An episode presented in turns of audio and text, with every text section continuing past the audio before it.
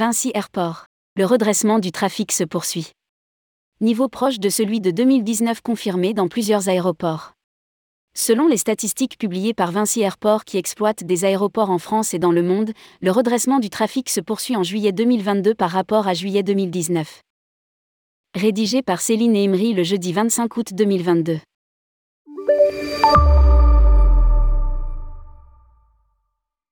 Vinci Airport a publié ses résultats de trafic passagers et mouvements commerciaux d'avions pour le mois de juillet 2022. Le gestionnaire de plateforme aéroportuaire constate un redressement du trafic passager qui s'est poursuivi en juillet dans la quasi-totalité des plateformes de son réseau. La tendance d'un retour du trafic à un niveau proche de celui de 2019 s'est confirmée dans plusieurs aéroports. Notamment au Portugal, en Serbie et sur le continent américain le trafic passager au Portugal en juillet est en retrait de 1,9% par rapport à juillet 2019.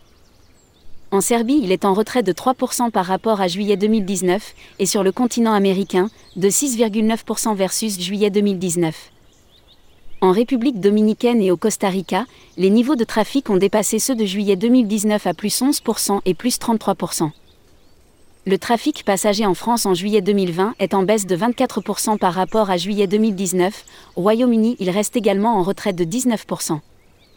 En France, Vinci Airport exploite 12 aéroports. Aéroport Lyon-Saint-Exupéry, Aéroport Annecy-Mont-Blanc, Aéroport Nantes-Atlantique, Aéroport Rennes-Bretagne, Aéroport Toulon-Hyères, Aéroport Clermont-Ferrand-Auvergne, Aéroport Grenoble-Alpes-Isère, Aéroport Chambéry-Savoie-Mont-Blanc, Aéroport Dinard-Bretagne, Aéroport Saint-Nazaire-Montoire, Aéroport Lyon-Bron et Aéroport Pays d'Anceny. Évolution du trafic passager de Vinci Airport.